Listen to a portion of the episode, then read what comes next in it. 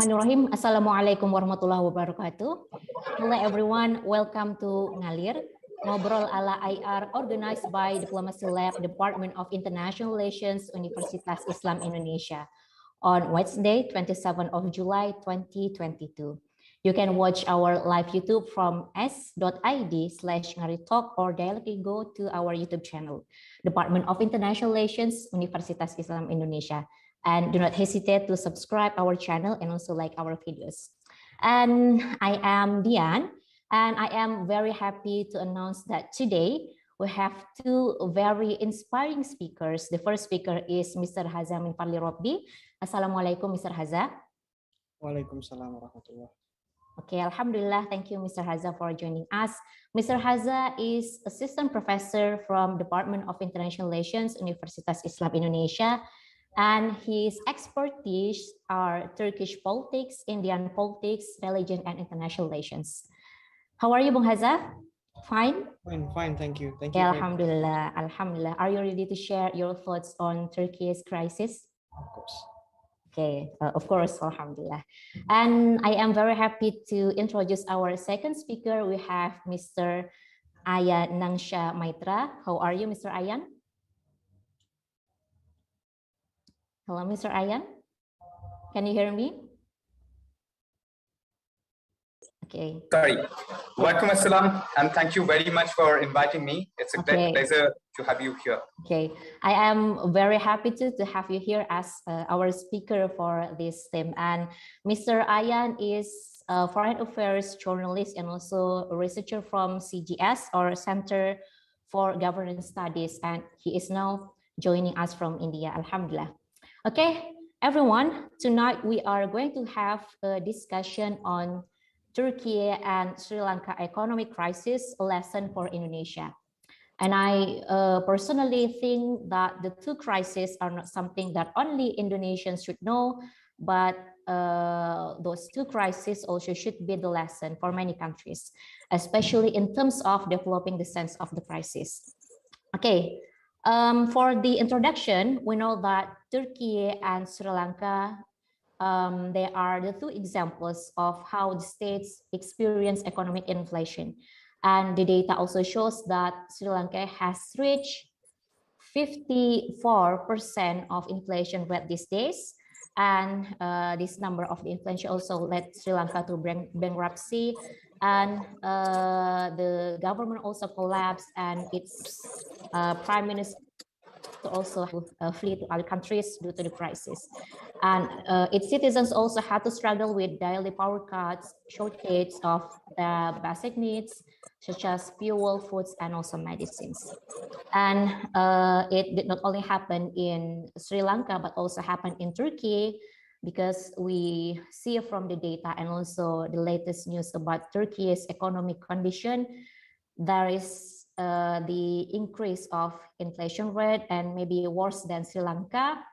And the latest data shows that it reached almost 80%. And uh, of course, it makes uh, Erdogan as the president, as the decision maker, also blamed by some experts and also economists for lowering the interest rates. Okay, maybe I should give my first question to Mr. Hadza. Okay, uh, Mr. Hadza, we know from the news that Turkey has reached its inflation rate in almost 80%, and this number is the highest in 25 years. And it also shows that um, this become the main prob problem of the Turkey government that should be uh, tackled by the government. Um, however, we see from the news, we watch from uh, the the what uh, the the online news that President Erdogan um, told that uh, the main problem is not about inflation, and um, I also read from the newspaper that uh, President Erdogan also stated that it is actually a good chance for Turkey to improve its tourism sector. Okay, Mr. Hadza, what do you think about it? Uh, how do you see this from your perspective? Uh, is it uh, what what are the causes uh, that uh, actually uh, what lead to Turkey economic crisis? Maybe you should uh, explain more to us something Okay. that we don't know. Okay. All right. Uh, thank you very much, uh, Ms. Yan, for the question and also for the lab of uh, diplomacy to provide me the opportunity to share some of my perspective on uh, Turkish economic crisis. Uh, first of all, I'd like to confirm that my forte is not uh, in this field exactly because I'm more focusing on uh, Turkish political dynamics, but uh, I'm trying to uh, transfer whatever I've, I've uh, observed and I've read about uh, Turkey's economic crisis, particularly caused by the uh, inflation, uh, hyperinflation actually. Um, uh, so uh, the first thing that I would like to clarify is that uh, crisis is not something new. So Turkey has experienced at least three different kind of crises that firstly happened in 1994 uh, the crisis 1994 was happening because of the public debts. And this is actually the reflection of populist politics that was being implemented by uh, Tansu Çiller and also her uh, coalition cabinet which tries to win people's heart by building a lot of infrastructure and also uh, trying to uh, lower down uh, public uh, the, the, the fee of the public services. And after that we are also with uh, we were also witnessing the 2001 uh, financial crisis uh, which happened because of the political instability in Turkey and also problems in Turkish macroeconomics fundamentals. And uh, this has caused, uh, again, uh, the valuation in Turkish, uh, what is it, um, value of money. And, and, and luckily, IMF intervened. And after that, AK Party rises to power because exactly I, AK Party supported the steps that were offered by the uh, the neoliberalist uh, politics implemented by IMF, uh, according to the Washington Consensus. And after that, uh, Turkey has also experienced the 2007 and 2008 global economic crisis, but um, it is not affecting uh, Turkey so much. Uh, but we, we have to look into the, the, the, the internal causes of the current uh, economic crisis that has hit Turkey for almost uh, two years for now, since 2019 and COVID-19 obviously make it worse.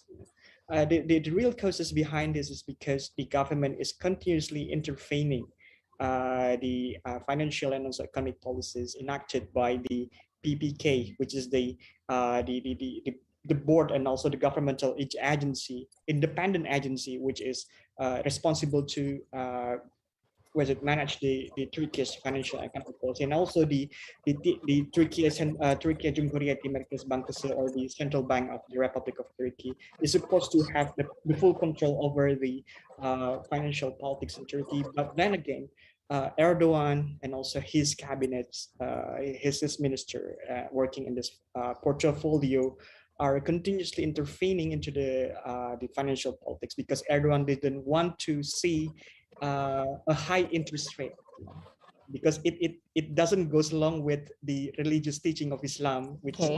actually forbids yeah, Uh, riba.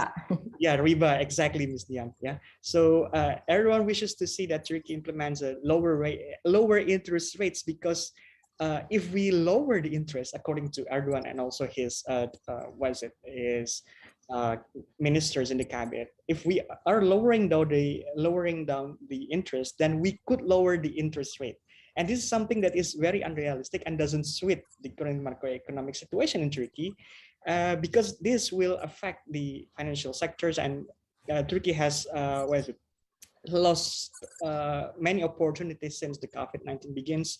Of course, there are still uh, it, um, some investment coming from the Middle Eastern countries, but many uh, investors coming from the Western countries are uh, very much uh, curious over uh, the, the, the next uh, future projections of the uh, economic crisis. So that's what I have to say for now, Ms. Okay, thank you, Mr. Hadza, for telling us that Turkey crisis is actually not something new for Turkey, but I want to know what makes the current crisis different from the previous crisis. And do you think that um, the Erdogan policy is because he is too confident? Because uh, from his political career, we see that uh, what uh, in, uh, Erdogan has uh, been uh, has succeeded in tackling the previous crisis. What do you think about it, Mr. Hadza? Okay, so um, there are many versions and many arguments that could answer this question. Uh, but I'd like to mention one of the argument uh, developed by uh, several Turkish economists. Uh, so they're saying that the Turkish crisis, uh, the, the crisis that Turkey is currently facing, is the combination of three uh, different uh, kind of inflation. The first one is the cost inflation. Uh, the second one is demand inflation, and also the built-in inflation. So this is happening because of the uh, what is it?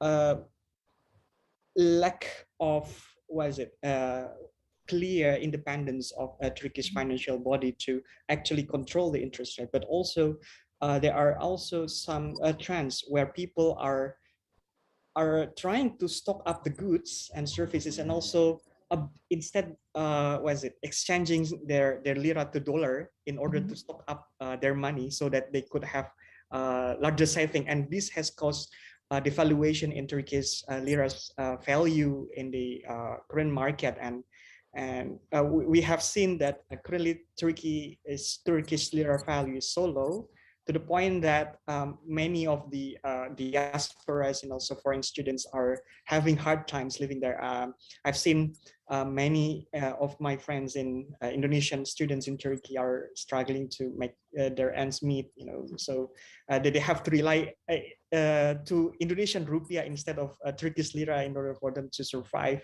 Uh, if they have, if they can have a job uh, elsewhere, they they would have the job in order to cover their what is it daily needs. And uh, it is obviously very hard for uh, ordinary Turkish people who are having uh, what is it um, blue collar jobs because uh, they, they, they are in need of second job that will fulfill the needs the needs of their family especially if we are uh, noticing that Turkish families are large in terms of number.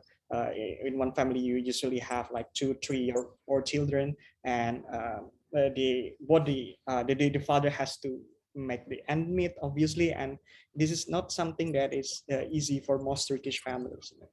uh, especially uh, those who are uh, hanging on uh, a trap. Yeah, they, they are working as uh, was it wage labor or working as a, a seller in the market. It, it- is very hard for them. Uh, but for uh, what is it, people who are working in the governmental sector, it will be easier. But still, things are quite hard for uh, Turkish at the moment. So uh, uh, that's what uh, I can say for now, uh, Ms. Dian. Okay, uh, thank you, Mr. Hadza, for the insight. And let's move to uh, Mr. Ayan. Mr. Ayan, we know that um, inflation in Sri Lanka has reached more than 50% today, and it has now become one of the biggest economic threats to uh, the Sri Lanka. And uh, we see some say that it was affected by the COVID-19 pandemic, and uh, there are other uh, opinions or other what uh, perspective that try to explain uh, Sri Lanka's crisis is because the mismanagement of the economy by the president, uh, by by the Sri Lanka government, or because Sri Lanka is too in- dependent to the to the imported products and also international loans. Yeah, you know. And what do you think about it? What are the actual causes of Sri Lanka's crisis, Mr. Ayan? Yeah. Uh, so there are, of course, uh, not, uh, you know, the pandemic can't be blamed for the catastrophe. There are a slew of reasons.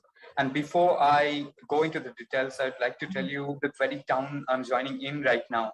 It's Chennai, earlier known as Okay. Madras. And uh, there's a port, it's called Dhanushkodi. And, uh, you know, the Sri Lanka is just 27 kilometers from them, you know, from, from that uh, particular area. So the state I'm joining in, it is a very Tamil dominated area. It's a, uh, the state of Tamil Nadu. And Sri Lanka, you know, the uh, Tamil community's strength there. And uh, both among these two states, I mean, the, the Indian state of Tamil Nadu and the Sri Lanka's uh, Tamil community, they have very strong linguistical affinity towards each other. Uh, and you all know what happened during the civil war, the Tamil sentiment here, and we lost our prime minister Rajiv Gandhi for, for, for the very reason. So let me tell you this: for almost any big thing, you know, it's it's not necessarily one thing or one factors that that mat- matters and ultimately causes it. There are a lot of things, a slew of uh, rainbow of things can be named. So among them, them, you know, the, if you talk about the economy, the the problem is is is you know, the both things to blame, the politics and economy. It's not an economic disaster as well. It's a political, uh, you know, uh, political misengineering and at the same time, the economic mismanagement. So if unstable fiscal deficit and current account deficit, I repeat, the unstable fiscal deficit and uh, you know the current deficit, uh, deficit both are to uh, blame if you talk about the economic front of course the foreign lenders that uh, you know uh, the, uh, the, the tourism industry are also e equally responsible for this catastrophe because in Sri Lanka and and if you, you find this similarity with Indonesia as well it's a touristic hub. If you talk about uh, when you talk about Indonesia or Sri Lanka, the whole world knows uh, it's as a tourist destiny. So the catastrophe uh, affected it terribly. Uh, especially the tourism tourism sector, which contributes nearly about the 10% of the GDP. It's uh, hampered the economy, but you can't blame the COVID alone. We have seen the very tiny economy, which were only dependent on the rest of the others. Basically, you know, uh, which was the hub of logistic hub. But Colombo, of course, had certain other production. It, it didn't do that. It didn't hamper on that. So political thing is the biggest thing. So right now, the man of the moment in, in Sri Lanka, Ranil Wickremesinghe, he, in the 2020 election, he became a lone parliamentarian. His party, the UNP, was one of the biggest in the country. You know, they are the direct rival of the SLPP of the uh, of the Gotabaya Rajapaksa. But people completely ditched him. I mean, uh, because no, this man is not efficient. But you see, at the time he's uh, almost, you know, very uh, aggressively conquered the uh, Colombo's chair, the top chair. It's a moment just days after the people agitated not just the uh, government building, but his house as well. It shows the sheer the tough, you know, the anger of the people and the, you know, the uh, the agitators protest, which was which formed uh, years after years. It's not just a one-day crisis. So after that, a person assumes that chair. It, it says a lot. It solves against the autonomy, the authoritarianism in the country, even amid this crisis. So you can understand when the presidential office, mm-hmm. the prime minister's house Estate Ablaze, uh, the protesters are occupying that. They're using, uh, you know, it's like a picnic spot. The very days after an authoritarianism booms in again. So this is again something to do, uh, give a message. You know, even at, after this protest, they know that we have the power to protect authoritarianism.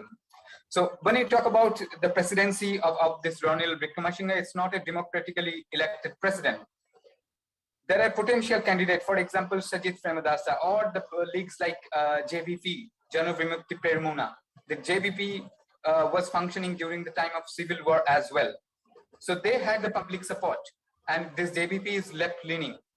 And its alternative, for example, this Sajith Premadasa, who once a loyalist of this Ranil Wickremesinghe, he has formed his own party, SG, SJB, I'm regularly in touch uh, with his party man, the youth uh, youth leader of SJB.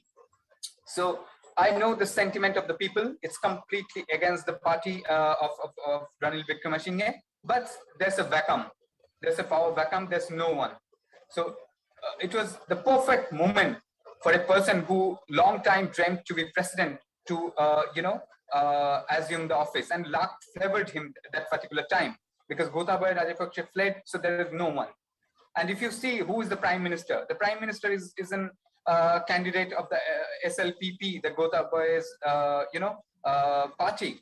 So here I have to say, it's not about the, you know, the pandemic and the mismanagement. It says a lot about the political uh, uh, political crisis. The political crisis is not about this two years during this 2020 and, and 2022. It began from a long time.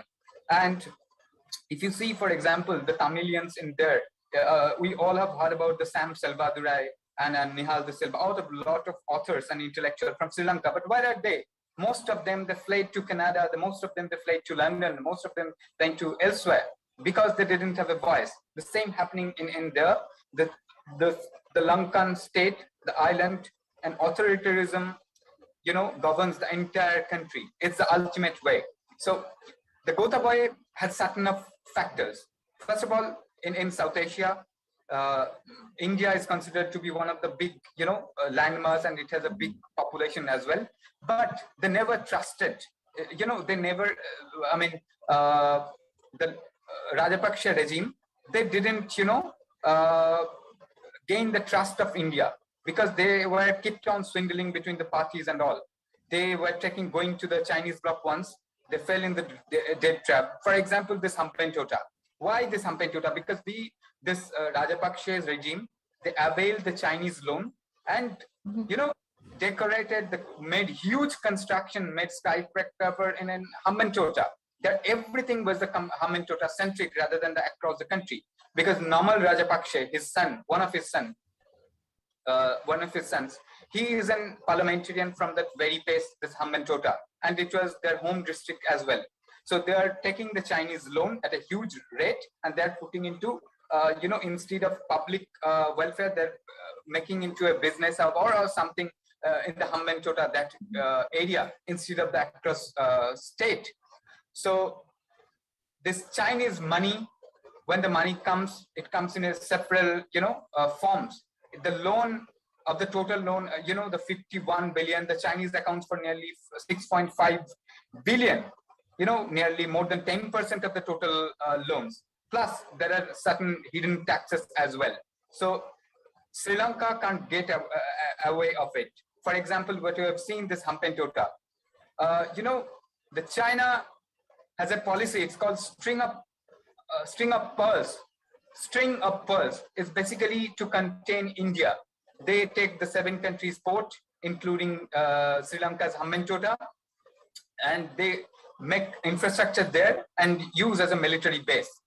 And it's of course the Chinese propaganda is to uh, act against India. But when do they do it? They didn't understand the Sri Lankan that they have leased the Hambantota port for 99 years. It's a big source of economy. It's not supposed about the military power. For smaller powers, military is a secondary thing. The first thing is economy. When you can sustain your, when you uh, lose your autonomy, when you lose your sovereignty, it, it speaks a lot about the, you know, the outsiders invasion. So uh, of course, it's an uh, economic crisis and economic mismanagement, but there are a lot of short sight policies as well. For example, the uh, the Rata, the Gotabaya regime, they half, almost half the several taxes, including the value-added taxes and some high-end taxes, you know, for the uh, for the elites and all. So a populist policy is basically to blame. Even in even in India, we have seen the populist policies, populist schemes are, are you know, used for gaining votes. Narendra Modi's government and some states government, in, in my state, West Bengal, and Rahul Gandhi also said about the, you know, uh, giving uh, money to the farmers directly. So where the money comes from? The money come doesn't come from heaven. The money has a source, and ultimately, it's the people who pays. I'll just give an anecdote. I'll just give a fable.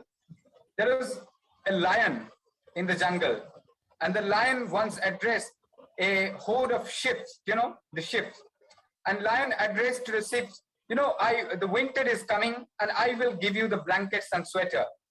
And the ships come back to have come back to their homes and they're telling their kids, look, our uh, king, our emperor is so, uh, you know, great. He is giving us this thing, this uh, winter clothes and blankets as the winter is approaching. Then the baby sheep is asking to the mother, Mother, where the wools are coming from? So, okay. Yeah. So this is this is the thing about the freebie politics and, and you know the populist regime. Lau has written about this. I'm sure uh, Hasdar Ravi, Professor Ravi knows more about this. So the populist politics this way works. The right-wing thing, it everywhere if you talk about uh, uh, Pakistan, it worked. And I mean, everywhere in the world, this right-wing politics and populist populism, the populist politics are going this way. So uh, another thing is they took very short signed policies. They didn't say what are the consequences are going to be. They didn't consult the big economists or the macroeconomists, how it is, you know, going to impact the uh, lower middle uh, level bracket people and you know the SMEs, the smaller middle uh, economies, because they constitute a large number of uh, people. You know, your economy can be uh, big, but how much this uh, SMEs contribute, how much this SMEs earn, it matters a lot about the society. You know, for example, China and India, uh, some, you know, in the 1990s, almost the same population like uh, what should be around 350 millions or something. But look at China, it has elevated its population, but India has failed to do that. So that's the reason that China has, you know, uh, has uh, achieved uh, economically a terrific digit, which India hasn't, you know, it favored the China's luck. So one of the policies of, of, of this, uh, you know, Gotabaya Rajapaksa, they banned the import of uh, chemicals and fertilizer. For example, the euro urea. So they're saying, uh, my sources from Jaffna told me what they found, you know, they're having the kidney and other diseases. So they decided not to go ahead with the, you know, fertilizers and, and chemicals. They promoted this, you know, uh, uh, without uh, the agriculture without these things and uh, you know we, uh, with the bio ingredients so as a consequence uh, it hampered their agriculture. Their export, you know, went down and they had to import more and more to the food product. It's also an interesting area for food processing industry. So right immediately after, you know, the pandemic, this thing hampered them directly. They didn't have food. Their, you know, their import is much, much more than, the, than, than their export. So that is one of the reason their foreign currency is, is a deficit. I think, I think their import is nearly about 3 billion. Uh, it's, it's, terrific, you know, when it comes to about the export. We have know how the Sri Lanka has suffered. Uh, uh, Sri Lanka has exported the teas and everything. The entire world is uh, known for the, for the Sri Lankan teas and then some spices. Yeah, yeah. Okay. Uh, thank you, Mr. Anand, for the insight. We know that uh, the crisis is not only caused by uh, the pandemic. We cannot blame the pandemic alone, but it, it is also happened because the economic mismanagement and also political misengineering. Okay, thank you. And before I give the next question to Mr. Uh, Hadza, I would like to inform to our viewers who join us from our YouTube channel, if you have any questions, you can write your questions directly on uh, our YouTube live chat. Okay. Okay. Uh, next question for Mr. Hadza. Mr. Hadza, could you explain how uh, Turkey government respond to the crisis in terms of the economic crisis and also uh, critics from the people regarding to Erdogan policy?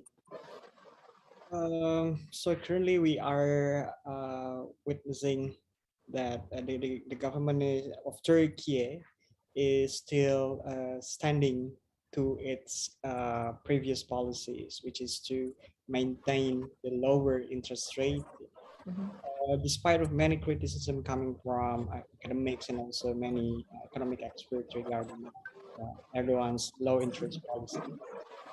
we, we have to know that the source of Erdogan's uh, low interest policy um, rooted from uh, what what was uh, existed in Turkish uh, political tradition as the national outlook uh, vision that was once being constructed by uh, Professor Dr. Necmettin Erbakan. So at the time, uh, Necmettin Erbakan, which was uh, considered as the uh, proponents of Islamist politics in Turkey, really wanted to create Turkey based on this principle of uh, free interest uh, uh, Turkey's economic system, which goes along with the Sharia economic policies. But of course, this value was, uh, this principle was very much rejected by economists. Uh, but uh, Erdogan tried to live up to that ideal uh, well, uh, sadly not uh, was looking into the realistic politics. So we can see that uh, Erdogan's insistence in uh, applying the, uh, the, low interest politics is reflection of this moralistic approach to, to solve many real world solutions. And I think this has caused many, uh, was it many harms to Turkish people as well. Uh, well, uh, if, if you are looking into the perspective of people, many are still believing in his cause, especially uh, from his uh, longtime supporter. Um, and, and they believe that, uh, well, uh, this is something that we can go through because we've we've passed uh, many political crises uh, from the 2016 uh, uh, attempted coup conducted by the Fethullah Uh, group. we successfully passed that, and we obviously will uh, pass this uh, all the way, you know, because so many crises together. So this is something that Erdogan supporters are trying to say. Erdogan even has termed this crisis as well uh, as a phase of um, expensive uh, life. Yeah, so we have to pass this uh, in order to go to the next level. So this is something that all Turkish must go through. uh, so so he called this as hayat pahalulu or uh, something that goes along with the uh, well uh, increase in in in daily uh, needs you know increase in daily uh, price so everyone should uh, be ready for that. And Erdogan uh, says that he, he will adjust a government macroeconomic policy, but he still uh, uh, say that he will not at all uh, at all level to to to to increase the interest rates because it, it doesn't goes along with his political value. Yeah, so that's it, Ms. Dian. Okay, uh, uh, thank you, Mr. Hadza. I think I should ask uh, Mr. Hadza uh, one more question before we give the question to Mr. Anand. Um, what do you think about the future of uh, Turkey's crisis, Mr. Hadza? Will it be uh, worse or maybe Erdogan because he, he has some experiences in tackling the crisis, so the crisis will be better or maybe something else? Will happen? Yeah, so here's the thing. Uh, so Turkey is, uh, we will be having its 100th anniversary next year, the, the 100th year of the founding of Republic of Turkey. So it, uh, so next year will be a very, very uh, monumental year for Turkey. And Turkey will be also having its uh, election in two mm-hmm. years to come. So uh, I think that will decide the course of the economic crisis in Turkey. Uh, many opposition uh, uh, parties in Turkey has prepared a new economic model that um, was it that really serves as an alternative agenda. They they they will uh, rationalize the economic model that is currently applied by Turkey, and they are trying to restore the confidence of uh, uh, Turkish uh, credibility in front of the foreign investors, particularly coming from European Union, because uh, as we can see in a lot of data that uh, Turkey is still Turkey is still one of the uh, strategic partners, economic partners for European Union, and if Turkey loses uh, the in, the trust from its European counterparts, it will cause a huge losses from Turkey. So currently, Turkey is trying to make up for the losses by inviting many investors coming from Middle East and also coming from uh, what's it, East Asia. But uh, Turkey should be careful in was it in managing its uh, debt rates, especially coming from foreign uh, countries. Uh, because if Turkey uh, really relies on its uh, foreign debts, that uh, especially for its infrastructure, because there are several projects, not like Hambantota that was mentioned by Ayan before, uh, but there are several infrastructure projects that were being supported by uh, foreign debts as well. Uh, and Turkey really have to be really has Turkey really has to be careful in what is it in, in managing the the the percentage of this foreign debt so that to make it as a default yeah in in in uh, given uh, in, in future dynamics of Turkey's uh, economy. So um, the first thing is that the the, the, the, the current political dynamics will decide yeah uh, the uh, the future course of uh, Turkey's uh, economic crisis. Uh, so whoever wins uh, outside of AK part will really determine the the outcome of the crisis. Yeah. So that's what I'm I need to say. okay, thank you, Mr. Hadza. But maybe one more question for Mr. Hadza. Yeah. do you observe uh, the current Turkey's uh, tourism does the, uh, the their tourism really increase because of the crisis? Because we uh, what we see many arguments about it uh, in the media. What do you think about it, Mr. Hadza? Okay, uh, thank you very much for uh, the question, uh, Ms. Dian. Uh, we see that Turkey Turkey also relies much on its tourism sectors. That's why Turkey is, is, currently offering many it, economic packages to foreign tourists, particularly coming from Indonesia. And um, was it Turkey has Turkey has its uh, strength, uh, especially in the tourism sector, because uh, what is it? Uh, Turkey can always really uh, was it pack its uh, um, travel package as religious uh, something that is also economic to many. But Turkey should not uh, only rely on this sector because uh, uh, there might be another uh, wave of pandemic that will uh, hit the uh, tourism sector, obviously, and also uh, there are also concerns about the political instability in Turkey. Um, uh, that will affect, yeah, uh, well, people's perception on Turkey as well. So um, I think that uh, tourism could serve as a was it what as a temporary remedy for Turkey's economy because it it will bring uh, the the foreign currency to Turkey and it will well contribute to Turkey's economy, but it's not a permanent solution. It's only temporary. Okay, of course, that's not the permanent solution. Okay, let's move to uh, Mr. Anand. I would like to ask to Mr. Anand, could you tell us uh, more about how did uh, Sri Lankan people respond to the crisis? We know that uh, there were many protests, but is it just about protests or uh, there are people also struggle to uh, solve their problems or maybe is there any support from the non-governmental organization in tackling the crisis? Mr. Anand? Sorry, Indian government is, is support from the Uh, no, I, I, I asked about uh, Sri Lanka, Sri Lankan people. no no okay but support from the which which organization you say Any organization, maybe. okay yeah yeah uh, of course uh, see uh, the people are suffering terribly Mhm. uh, i maintain a direct contract there in some parts of uh, sri lanka i get updates from there visuals i keep on tweeting so the thing is you know 360 sri lankan rupees. By the way the india and uh, india's currency and uh, sri lanka's currency both are called rupees despite there are differences huge differences. And our time zones are same.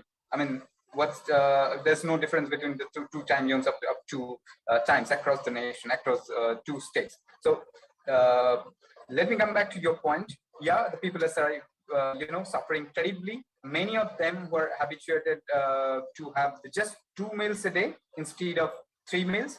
And many even you know are having just one meals. So 360 indian sorry 316 lankan currency uh, makes uh, make about a dollar. So that's the inflation rate. So people were terribly suffering from the fuel crisis but from past few weeks the fuels are available in, in places. Of course the price has you know uh, tripled sometimes you know the support times. And uh, the public commuters public uh, vehicles are getting the fuels. So which helps the people to you know commute. So even though the commuting is very restricted uh, the staffs are asked to work from home uh, and very minimal mobility is happening. But uh, you know the public travel is a very essential thing which is you know the resume the schools are also announced so are announced to be open so uh, there are certain of facts. One side is from the government side, uh, sides. Mhm. second side is the enterprises. Because you know the government can uh, uh, sustain the entire economy. It's also the hand of the enterprises and then uh, the corporate. And thirdly the public and in general who are into the informal economy. The three sides the government has to manage. So there are uh, the Ranil Wickremesinghe is a six-time prime minister, as you know. The prime minister is as, uh, as an opposition leader, he was a prime minister, and at the same time he was a, uh, negotiating with the IMF. So these procedures helps a lot because he is already a familiar uh, face in the IMF. He knows how the process works, and the, all, he knows all the corridors, he knows all the officials and the functionalities. So this will help uh, Sri Lanka in a certain way because he is a uh, known face to some of the officials. He can gain uh, the trust and he can gain, uh, he can uh, convince the officials. And IMF director has already told like they're in, in talks and he uh, she will try to mitigate it quickly. From the Indian side, our Minister Nirmala Sitharaman, you know, had talks and she is also supporting to get rid of the crisis. India has supported 3.8 billion, uh, you know, uh, to Sri Lanka, and it has uh, India has sent essential commodities, including foods, medicines, and uh, other supplies, including urea, because urea is very essential for you know uh, agriculture. And right now, the Sri Lanka army uh, is also producing food there into agriculture because the country is a shortage of food. So Ranil Wickremesinghe has to ensure free flow of, of certain things. For example, food, because the country doesn't have a foreign exchange and a reserve at the moment. It's almost like 250 million, which is terribly, terribly low. So the country, the dollar, dollar rate, you know, has come down to a certain point, 360 uh, Sri Lankan uh, rupee. So Ranil Wickremesinghe, what he has to do, he has to settle a talk with the IMF because there's a slew of countries, which are a board of countries who are interested helping Sri Lanka, but, but they didn't. Why? Because there's a political instability. Mm-hmm. You can't give, uh, you know, aids or money during a crisis. Why the, uh, the West countries were doing the same thing during the uh, Afghan crisis, even wrong. Because you need a stable government. You need uh, stable participation of all the you know uh, participation of, of your uh, leaders indiscriminately. So uh, the countries are basically looking for a stable government in sri lanka which uh, they're observing still now. The countries like japan who was a big development partner across the world they discarded helping in, in sri lanka because of the same reason. And for, by the way the uh, gotabaya regime the gotabaya uh, incumbency rejected Japan's proposal and Japanese uh, projects in, in, in the land. So first, uh, the president, Ranil Wickremesinghe, has to deal with IMF very carefully. At the same time, he has to maintain the free flow of essentials from the neighboring states because aid can't make you run for the long time. You need to buy, you need to import things. For that, you need to have a proper negotiation with the IMF. We have seen India was in a terrible condition in the 1990 when Narasimha Rao was in the chair. We had a very visionary uh, prime minister. Manmohan uh, Singh, our former uh, our prime minister, was a uh, uh you know uh, the economic at the helm of economic affairs. So we fixed it. He was the father of you know the the management of this Indian economy at the point of time. You know we opened up our economy. But of course, Sri Lanka's position is, is quite different in, in that terms. But IMF is the only way. He need to uh, he needs to uh, hold talks with uh, IMF and all the Bretton Woods institution, the Western uh, partners, the Western capitals, including Washington D.C. and some of other, other traditional first like. Uh, and for that, he needs to get support of Japan as well. To need uh, the support of Japan, mm-hmm. he had to ensure like some of the Japanese products are, are resumed, you know, and uh, uh, he can't go in the line of Chinese. He can't echo the, what the Chinese uh, uh, once said of. So that's the thing actually he basically instead to do uh, because AIDS can survive you alone. And then he has to open up his economy. He has to privatize certain in the government owned enterprises. Maybe in, in it's a financial institute, uh, maybe it's, it's the Lankan Airlines it may have to privatize. And uh, Sri Lankan bank, you know, Sri Lankan bank has to gain more autonomy, and he has to free from the political uh, uh, political lobby. It has to gain uh, the autonomy and, and the power. So then only it can uh, rule on its own. And its fiscal management policy, it has to review. That's the one of the you know crucial thing. Every problem has a remedy, and a political leadership is, is the answer. Yeah. Okay, uh, thank you, uh, Mr. Anand, for telling us uh, your insight. Okay, um, I am very happy we have three questions from the uh, viewer uh, from our YouTube channel. And the first question is from Alverian Shah Mulia. And this yeah. question is for Mr. Hadza. Okay, Mr. Hadza stated that in 1994, recession of Turkey was caused by massive infrastructure developments. So how do you see Indonesia, which also developed its infrastructure massively? All right, so uh, so uh, one thing to clarify. So Alfer is uh, actually my high school mates who Mhm. is currently working in financial Okay. sector. So I Maybe you can say know- hello to Yeah, hello. Alfer. Shah. So, yeah, so thank you, Alfer, for asking this question. But I think that he he- he has the answer to the question because he's currently working in in Mhm. financial sectors as well. Okay. Um, so what I'd like to say is that uh, Tansu Çiller at that time really pursues uh, uh, populist politics, and and she, uh, what what she was trying to do is to make people believe in her cause and also in, in her cause for uh, what is it infrastructure policies, especially that she, she wanted uh, the people to believe that all of these infrastructure projects would be uh, uh, you know, done in uh, in order to serve people. Know, um, but as uh, as we can see in the case of Turkey back then, the uh, the, the, infrastructure project that was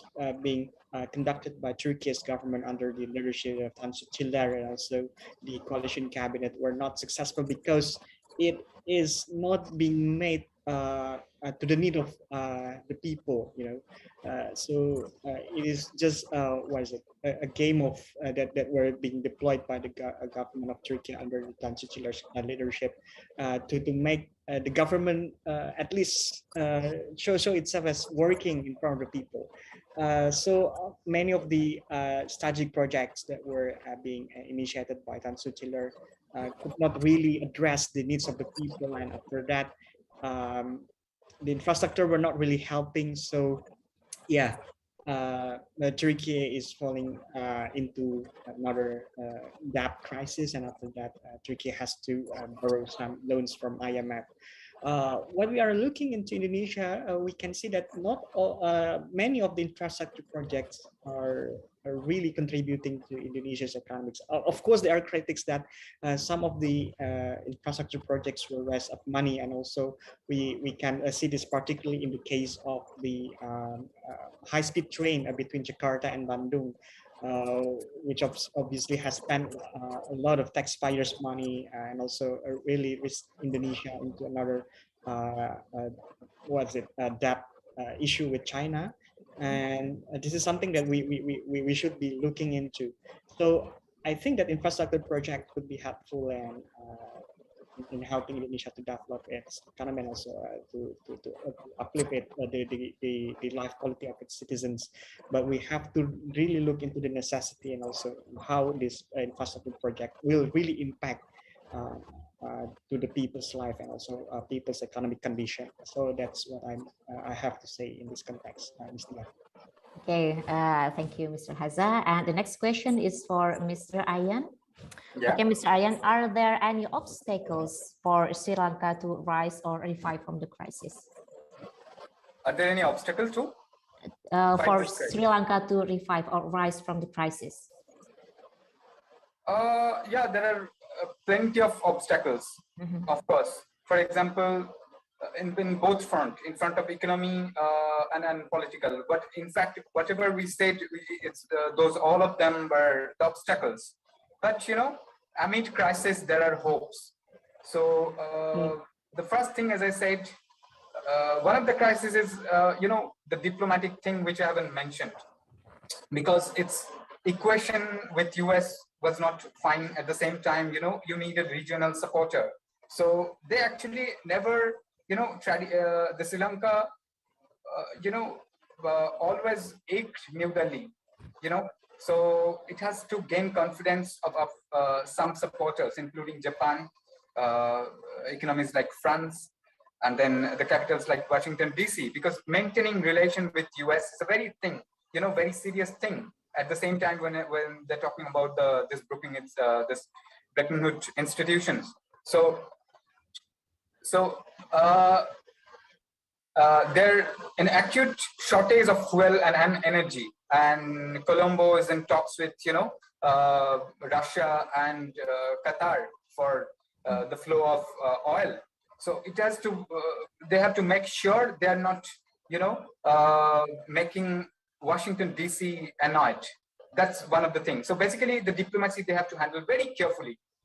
Yeah, and the macroeconomists they have to listen to. Yeah. Okay, uh, thank you, Mr. Anand. I actually forgot to mention that the previous question was from uh, Ms. Rafa Humaira. Okay, thank you for asking, Ms. Rafa. Okay, the next question from our head of department, and this question is for both speakers. Is there any chance for Sri Lanka and also Turkey to deploy a more state-centric approach, such as illiberal capitalism, for instance, for mitigating further economic damage? Okay, so this question is for both Mr. Hadza and also Mr. Ayan. Maybe who should answer first, Mr. Ayan or Mr. Hadza? Okay, I think Yeah. I I wanted to answer first, so Okay.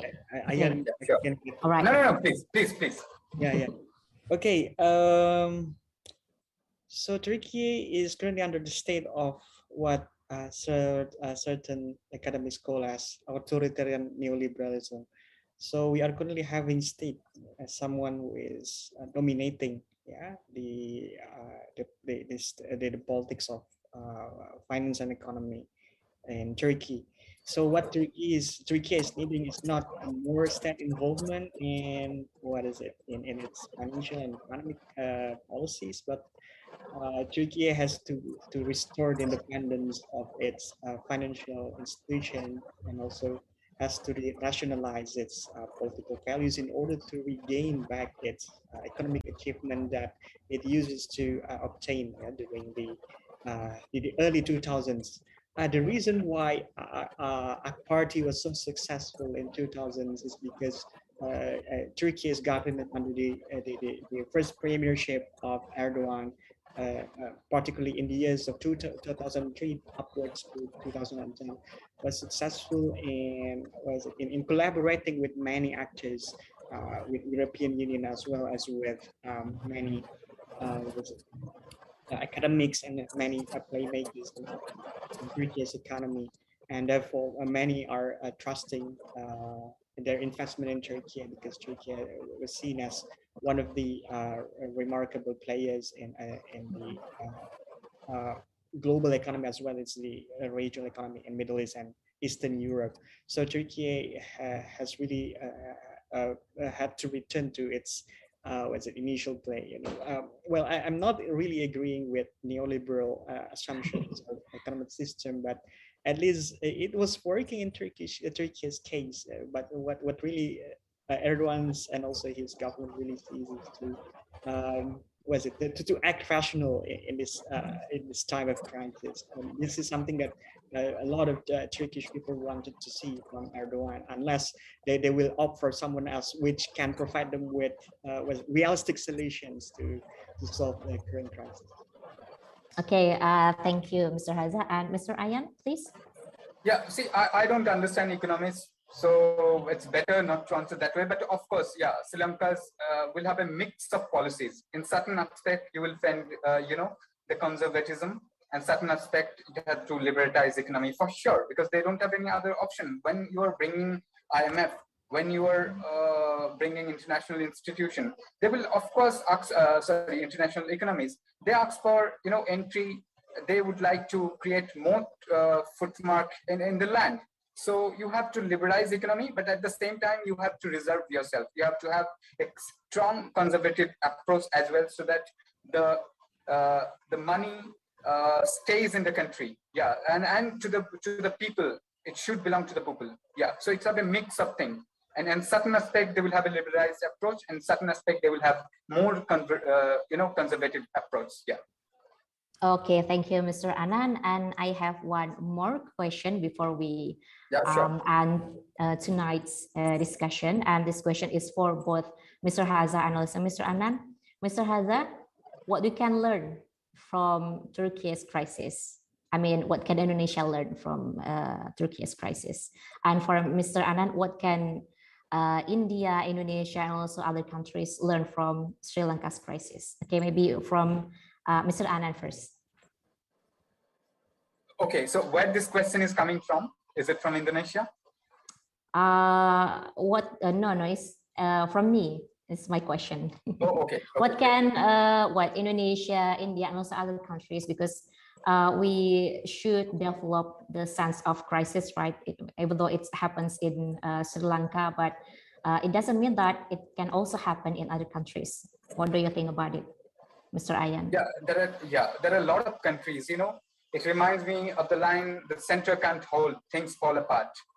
Mhm. You know, and also there's a counter argument by Chinua Achebe: "Center cannot uh, hold." So, so the countries can learn a lot. For example, the emerging economies. Uh, freebies politics, the populism thing is, is the greatest thing. But out of uh, this uh, big picture, what I see, the people's, you know, jill and tarnishing the power, the right back, uh, you know, the rights of the people and, and the electorates, they're the ultimate thing when, uh, when, you know, the center or uh, an authoritarianism takes place. Because what happens in Sri Lanka is not an economic uh, problem at all. It's, it's, it's the superficially it appears to be an economic crisis. But if you, uh, you know, post-mortem it, if you analyze it, the ultimate thing is like it's a political disaster, the nepotism, the dinos, uh, this, you know, dynastical politics. In, in Sri Lanka, there's a uh, there's a thing called KGB rules the polity. KGB. This KGB is not Russia's intelligence. This KGB is Kandyan, Govigama, and Buddhist. So these three factors make the Sri Lankans ruler.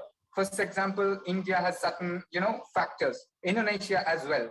So casteist figures, then, you know, the dynasties. For example, Kandia Kandy is, is a place in, in Sri Lanka. So where they belong to, they, uh, they, they are among this ruling factor, then the Govigama, the caste, and the religion, Buddhist. So uh, India has to, of course, in- India has to give a thought about its economy, how what the populist politics are coming from, which we have already discussed.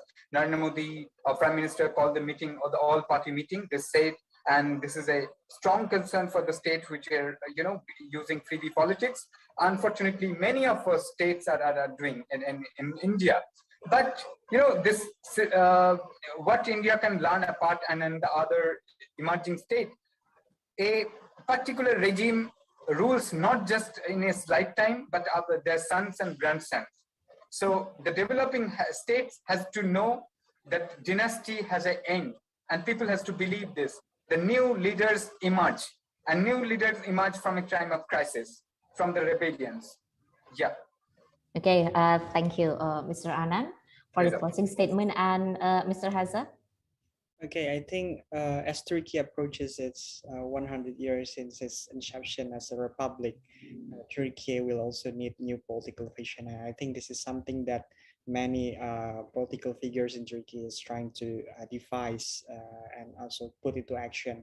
And um, I think what is uh, what what what Turkey needs to do is something that is related uh, on how to really restore the public's uh, confidence to uh, Turkey's government. Turkey people, Turkish people always believe in its state, but it, it doesn't always believe in its government. That's uh, something that I need to say. But uh, what Indonesia can learn from Turkey. So uh, I, I think that Indonesia has, has has done a lot of good job in terms of really uh, what is it balancing the needs of uh, it, people and also uh, the needs of uh, the the economy. But but we, we we still have to be careful because uh, there there are certain prediction that will uh, that, that says that a recession it's it's it's ready to to say hi to Indonesia.